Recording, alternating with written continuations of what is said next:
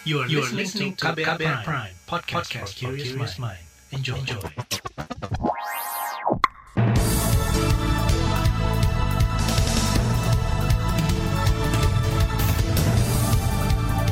Selamat pagi saudara, senang sekali kami bisa menjumpai Anda kembali melalui program Buletin Pagi KBR edisi Rabu 27 Oktober 2021 bersama saya Ardi Rusyadi. Sejumlah informasi pilihan telah kami siapkan, di antaranya pemerintah evaluasi pembukaan wisata Bali di tengah kenaikan kasus COVID-19 dunia. Jokowi sebut ketahanan kesehatan modal utama pemulihan ekonomi ASEAN. Banjir landa dua kabupaten di Aceh. Inilah Buletin Pagi selengkapnya. Terbaru di Buletin Pagi. Pemerintah masih menyempurnakan sejumlah regulasi dan integrasi data terkait pembukaan wisata ke Bali dan Kepulauan Riau yang telah berlangsung sejak 14 Oktober lalu. Menteri Pariwisata dan Ekonomi Kreatif Menparekraf Sandiaga Uno mengatakan sejauh ini belum ada penerbangan internasional ke Bali. Kata dia, mekanisme masuknya turis asing akan melalui koordinasi lintas lembaga secara bertahap.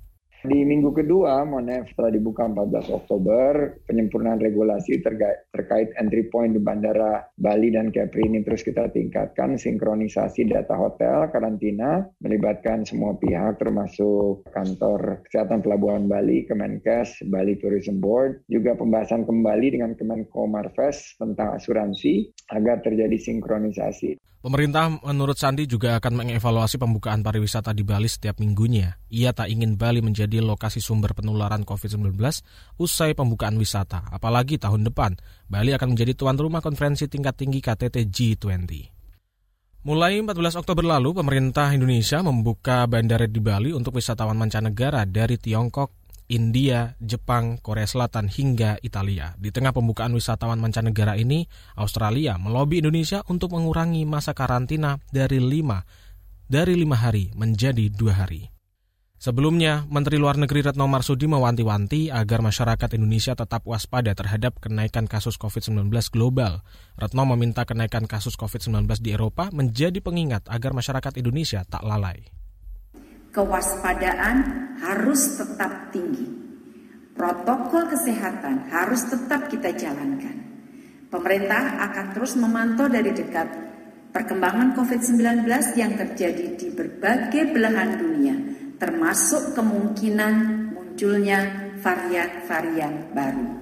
Itu tadi Menteri Luar Negeri Retno Marsudi. Data Organisasi Kesehatan Dunia WHO menyebut bahwa kasus global naik 2 persen dan kematian naik 0,9 persen. Misalnya saja di Tiongkok, hingga kemarin Tiongkok mencatat hampir 200 kasus COVID-19. Lonjakan COVID-19 di beberapa wilayah di Tiongkok salah satunya dipicu klaster wisatawan yang teridentifikasi pada pertengahan Oktober lalu. Sementara itu, pekan lalu pemerintah Provinsi Bali menyebut banyak proses persiapan yang dilalui wisatawan mancanegara mulai dari dokumen persyaratan hingga pemesanan tiket. Menurut Wakil Gubernur Bali, Cok Oka Arta Ardana, meski belum ada penerbangan asing yang mendarat di Bali saat pembukaan pintu bagi wisatawan, namun diperkirakan akan ada 20 ribuan wisatawan mancanegara masuk ke provinsi itu pada November mendatang penerbangan baru memberikan gambaran kira-kira sebulan setelah dinyatakan dibuka kira-kira baru akan mulai dengan uh, datangnya wisatawan ke Bali. Ya. Kami sudah melihat di bulan November sampai sekarang jumlah wisatawan yang sudah tercatat dengan berapa penerbangan, beberapa penerbangan itu kurang lebih ada 20 ribu wisatawan yang akan datang ke Bali di sekitar bulan November. Wakil Gubernur Bali Cok Oka Artawardana menambahkan wisatawan domestik yang ke Bali juga meningkat terutama saat akhir pekan. Perhimpunan Hotel dan Restoran Indonesia pun meminta tarif tes PCR diturunkan seiring dijadikannya syarat penerbangan dari dan Jawa, dari dan ke Jawa dan Bali. Sementara itu PHRI khawatir syarat tes PCR ini berdampak buruk pada sektor pariwisata karena membebani biaya perjalanan wisatawan. Menyikapi sepinya wisatawan mancanegara ke Bali, komunitas di bidang pariwisata Generasi Pesona Indonesia atau Genpi menilai kebijakan karantina lima hari membuat wisatawan mancanegara berpikir ulang untuk berkunjung ke Pulau Dewata ini. Penyebab lainnya, menurut Ketua Umum Genpi Siti Khotijah adalah banyak negara yang belum mengizinkan warganya masuk ke Indonesia. Memastikan bahwa informasinya clear Nah, misalkan adalah syarat, lalu ketentuan masuk ke Indonesia itu apa saja, uh, dan uh, misalkan di mana saja uh, mereka bisa melakukan karantina, lalu juga uh, PCR-nya berapa lama. Jadi uh, clearnya informasi ke calon wisatawan ini menjadi sangat penting. Jadi memang harus ada statement, harus ada sosialisasi, dan juga ada publikasi yang masif uh, terkait dengan kesiapan Indonesia dalam menerima wisatawan dari mancanegara. Ketua Umum Genpi Siti Hotijah menyarankan pemerintah untuk mengoptimalkan wisatawan domestik sambil berusaha membangun kepercayaan wisatawan mancanegara dan membuktikan Indonesia siap dikunjungi. Di antaranya dengan memenuhi standar Organisasi Kesehatan Dunia WHO dalam pencegahan penularan di tempat wisata. Sementara itu, epidemiolog dari Universitas Griffith Australia, Diki Budiman menyarankan proses karantina wisatawan asing yang datang ke Bali dan Kepulauan Riau diperketat. Diki khawatir masa karantina yang hanya lima hari akan menjadi celah penyebaran COVID-19 di tengah peningkatan kasus COVID-19 dunia.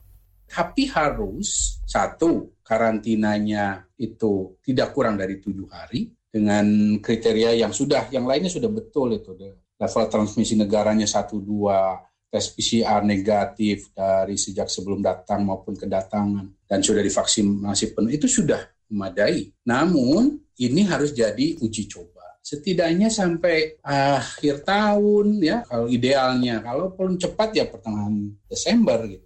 Diki juga mengingatkan masyarakat Indonesia mewaspadai tren kenaikan kasus COVID-19 global. Menurutnya ancaman global gelombang ketiga ini bisa menyerupai gelombang kedua pada pertengahan tahun lalu. Pemerintah tak akan subsidi biaya tes PCR. Informasi selengkapnya hadir saat lagi, tetaplah di Buletin Pagi KBR. You're listening to KBR Pride, podcast for curious mind. Enjoy!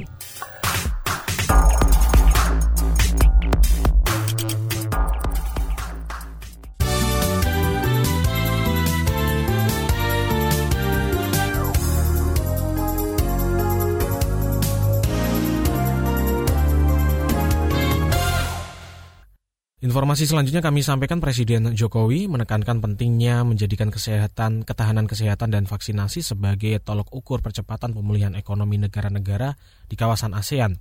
Pernyataan Jokowi itu disampaikan Menteri Luar Negeri Retno Marsudi setelah mengikuti konferensi tingkat tinggi KTT ke-38 ASEAN secara virtual kemarin. Bapak Presiden menyampaikan dua hal penting. Pertama, pentingnya ketahanan kesehatan sebagai modal utama pemulihan ekonomi di ASEAN.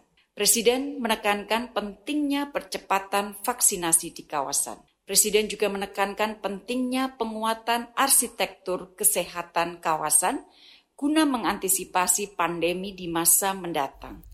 Menteri Luar Negeri Retno Marsudi menambahkan Presiden Jokowi juga mendorong harmonisasi kebijakan darurat kesehatan publik antar negara ASEAN.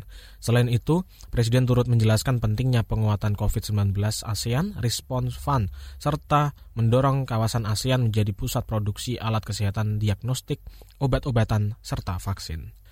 Pemerintah memutuskan tidak akan memberikan subsidi untuk biaya tes PCR COVID-19. Menteri Kesehatan Budi Gunadi Sadikin mengatakan tarif batas atas yang ditetapkan Presiden Jokowi yakni Rp300.000 masuk kategori murah. Bahkan kata dia, tarif awal PCR yakni 900 ribuan masuk 25 persen termurah di dunia. Harga PCR kita yang ditentukan oleh Pak Presiden kemarin itu sudah 10 persen paling bawah, paling murah dibandingkan dengan harga tes PCR di seluruh dunia ya di airport-airport. Dan apakah akan akan disubsidi? Pemerintah tidak merencanakan ada subsidi ya karena memang kalau kita lihat harganya apalagi sudah diturunkan itu sudah cukup murah. Menteri Kesehatan Budi Gunadi Sadikin mengakui tarif tes PCR di India memang tergolong paling murah dibandingkan dengan negara lain karena memproduksi sendiri alat-alatnya.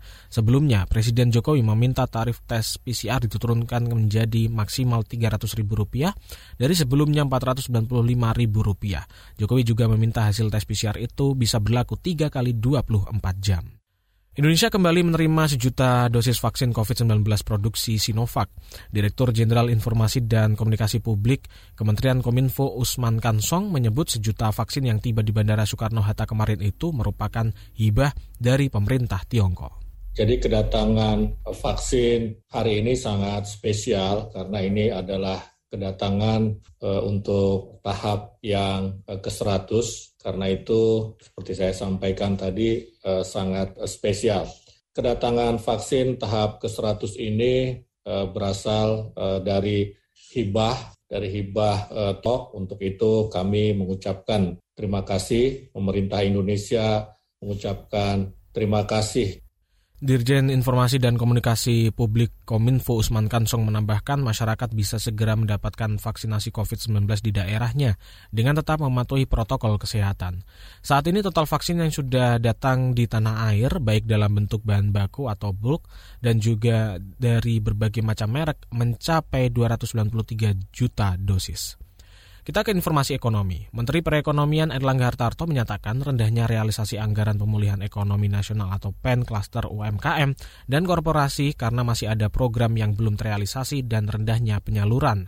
Per 22 Oktober, realisasi klaster UMKM mencapai lebih dari 38 persen atau sekira 60-an triliun dari pagu anggaran 160 triliun lebih memang uh, dari berbagai program yang uh, masih 40 persen itu adalah subsidi bunga kur yang realisasinya baru 40 persen. Namun kalau kita lihat ini masih menunggu realisasi karena menunggu reimbursementnya saja, sedangkan kurnya sudah uh, dilaksanakan. Tadi disampaikan oleh Pak Wamen bahwa ini uh, sudah uh, di dalam proses Menko Perekonomian Erlangga Hartarto menambahkan program lain yang realisasinya masih rendah yakni penyertaan modal negara untuk 6 BUMN yang tinggal menunggu regulasi. Sebelumnya, Menteri Keuangan Sri Mulyani Indrawati mengklaim anggaran pemulihan ekonomi nasional telah terserap 420-an triliun rupiah atau 57 persen dari pagu 740 triliun rupiah lebih.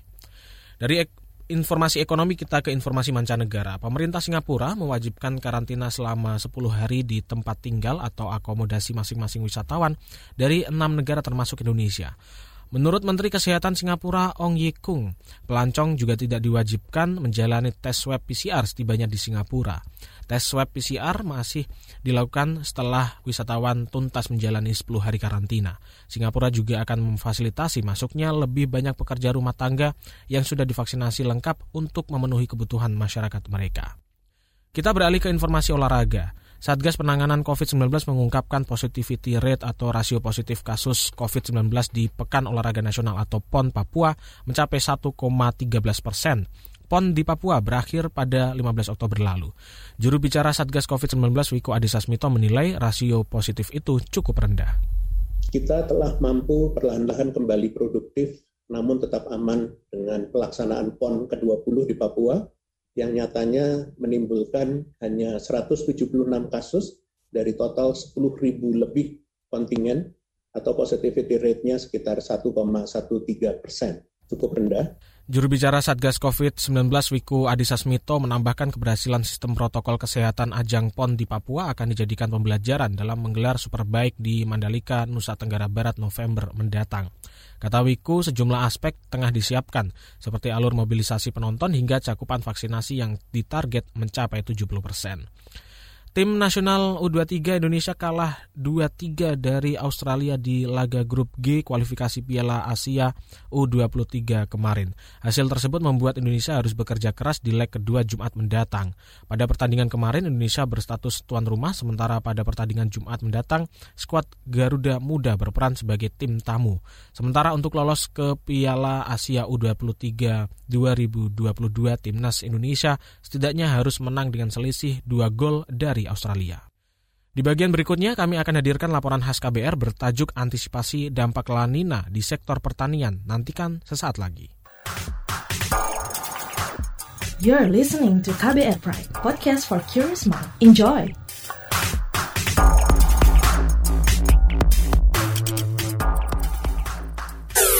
Commercial break.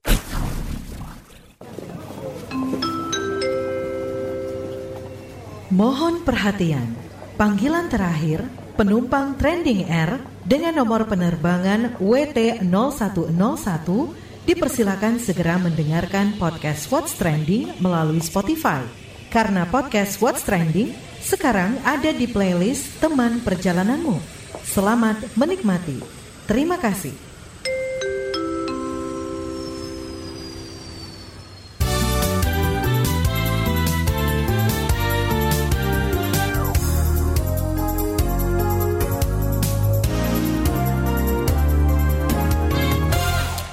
Anda masih bersama kami di Buletin Pagi KBR dan saudara, perubahan iklim sudah mulai terasa sejak awal abad 20 dengan terjadinya fenomena anomali cuaca ekstrim lanina atau ekstrim basah.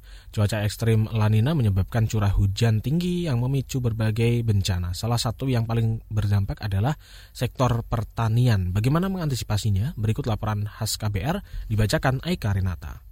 Sejak beberapa pekan lalu, Badan Meteorologi, Klimatologi, dan Geofisika BMKG sudah mengeluarkan peringatan dini mengenai fenomena cuaca ekstrim La Nina. La Nina diperkirakan mencapai puncaknya pada akhir tahun ini hingga awal tahun depan. Anomali cuaca ini membuat curah hujan akan jauh lebih tinggi. Kepala BMKG Dwi Korita Karnawati mengatakan, Meski saat ini La Nina masih dalam kategori rendah, namun di sejumlah daerah sudah mengalami hujan ekstrim yang memicu bencana hidrometeorologi masih netral saja. Ini kondisi masih netral lanina. Belum ada tambahan pasokan masa udara basah dari Pasifik. Sudah beberapa kali terjadi hujan ekstrim, terjadi banjir di berbagai wilayah di Indonesia, longsor juga sudah terjadi. Jadi semoga saja kita bisa memitigasi dengan cepat dan tepat meskipun lanina posisi saat ini masih netral, baru akan mulai aktif berkembang di akhir tahun hingga April 2022. Salah satu sektor yang kerap terdampak oleh La Nina adalah sektor pertanian, karena musim hujan lebih tinggi dan lebih lama. Curah hujan tinggi dan bencana banjir kerap membuat lahan pertanian gagal panen atau jadwal panen terganggu di sejumlah daerah. Pada 2016 lalu, fenomena La Nina menyebabkan lebih dari 70 ribu hektar lahan pertanian di Indonesia gagal panen karena terendam banjir. Wakil Menteri Pertanian Harfik Hasnul Kolbi mengklaim pemerintah telah menyiapkan sejumlah langkah untuk mengantisipasi dampak lanina pada sektor pertanian. Di antaranya, menyiapkan varietas benih padi yang tahan genangan air, serta menyiapkan gerakan Brigade Lanina untuk mendampingi petani mengatasi cuaca ekstrim. Di antaranya melalui pertama, mapping wilayah rawan banjir. Kedua, early warning system dan pemantauan rutin informasi iklim BMKG. Ketiga, penyiapan penyediaan bantuan benih. Keempat, penyiapan gerakan Brigade Lanina. Lima, penyiapan pompanisasi in-out dari sawah dan rehabilitasi jaringan tersier atau kuater. Enam, sosialisasi dan penggunaan benih pada tahan genangan. Ketujuh, sosialisasi asuransi pertanian AUTP dan penggunaan benih bagi yang puso Meski begitu, fenomena cuaca ekstrim La Nina juga disebut menguntungkan petani di wilayah tertentu. Salah seorang prakirawan cuaca dari BMKG Cilacap, Randy Krisnawan mengatakan, di satu sisi, La Nina memang memunculkan resiko bencana. Namun, di sisi lain, curah hujan tinggi dari La Nina akan menguntungkan petani di lahan tada hujan. Dampak positifnya karena banyak curah hujan, maka mungkin menguntungkan bagi petani, petani-petani tada hujan gitu. Tetapi jika melihat daripada kondisi hujan saat ini kita cermati bahwa eh, hari hujan itu semakin sedikit tetapi intensitasnya semakin besar. Jadi kemungkinan jumlah curah hujan itu cenderung eh, apa ya yang istilahnya tiba-tiba ditumpahkan ke permukaan bumi itu eh, memberi dampak yang sangat berbahaya. Jika sektor pertanian terganggu akibat fenomena lanina, dikhawatirkan harga-harga produk pertanian akan melonjak tinggi. Lanina beresiko mengacaukan produksi pangan global, mendorong harga lebih tinggi jika pertanian dirusak banjir. Ini berkaca pada dampak lanina yang terjadi pada 2009 hingga 2011. Badan Pangan Dunia FAO menyebut indeks harga pangan dunia pada 2011 naik ke rekor tertinggi sebanyak 37 persen dibanding dua tahun sebelumnya. Menteri Keuangan Sri Mulyani mengatakan saat ini indeks harga pangan global terus melonjak setelah ada kenaikan aktivitas ekonomi pandemi COVID-19. Kenaikan indeks harga pangan global bisa memicu inflasi di berbagai negara termasuk Indonesia. Sri Mulyani mengatakan perubahan iklim menjadi ancaman bagi dunia yang tidak kalah dari pandemi COVID-19. Climate change itu adalah global disaster yang magnitude-nya diperkirakan akan sama seperti pandemi COVID. Climate change, perubahan iklim, adalah global threat atau ancaman global yang nyata dan sudah dipelajari oleh berbagai ilmuwan yang menggambarkan bahwa dunia ini mengalami pemanasan global. Laporan ini disusun Agus Lukman. Saya Aika Renata. Informasi dari berbagai daerah akan hadir usai jeda. Tetaplah bersama kami di Buletin Pagi KBR. You're listening to KBR Pride, podcast for curious mind. Enjoy!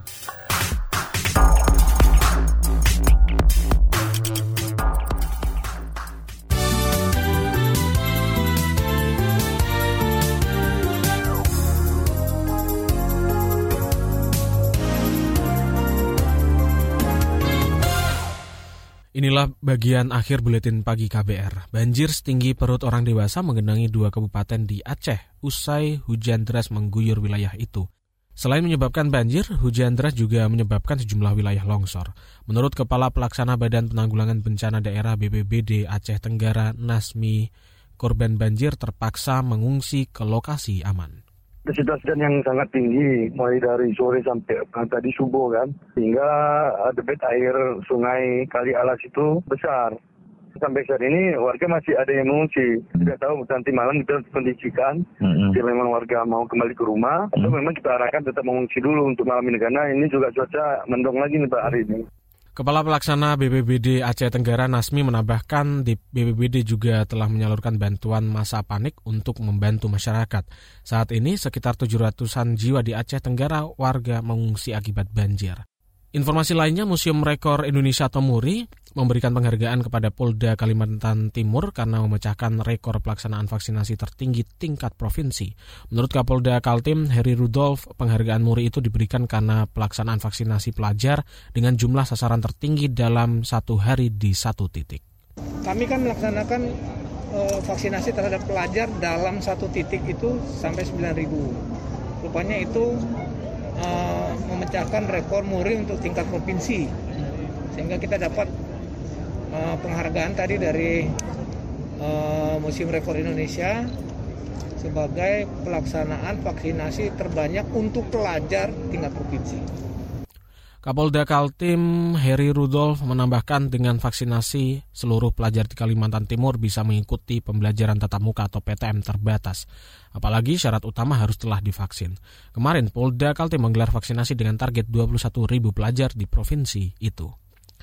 Dari Kalimantan Timur kita menuju ke wilayah Jawa Timur. Pemerintah Provinsi Jawa Timur mengoperasikan dermaga MB4 di Pelabuhan Ketapang Banyuwangi yang dikhususkan untuk pelayanan pelayaran jarak jauh. Gubernur Jawa Timur Hovifa Indar Parawansa mengatakan Pelabuhan Ketapang merupakan lintasan angkutan penyeberangan yang menghubungkan Pulau Jawa dengan Bali. Dermaga Movable Bridge 4 ini diberi izin oleh Kementerian Perhubungan untuk melakukan long distance ferry dari Ketapang ke Lembar. Ini proses yang kita harapkan akan memberikan kemudahan, kemurahan, efisiensi dan efektivitas bagi mereka yang melakukan uh, proses mobilitas barang dan jasa serta masyarakat dari Ketapang, Banyuwangi ke Lembar, Lombok Barat. Gubernur Jawa Timur Hovifah Indar Parawansa menambahkan program pelayaran jarak jauh ini juga dapat mengurangi kepadatan dan kecelakaan lalu lintas, termasuk mengurangi kerusakan jalan dari Gilimanuk hingga pelabuhan Lembar di NTB, karena truk yang tadinya memadati jalan itu diangkut oleh kapal melalui program pelayaran jarak jauh ini. Informasi tadi menutup jumpa kita di Buletin Pagi hari ini. Pantau juga informasi terbaru melalui kabar baru, situs kbr.id, Twitter kami di akun @beritaKBR serta podcast di alamat kbrprime.id. Akhirnya saya Ardi Rusyadi bersama tim yang bertugas undur diri. Salam.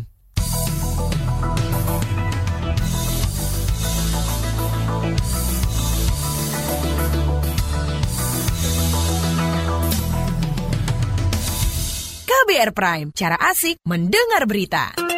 KBR Prime, podcast for curious mind.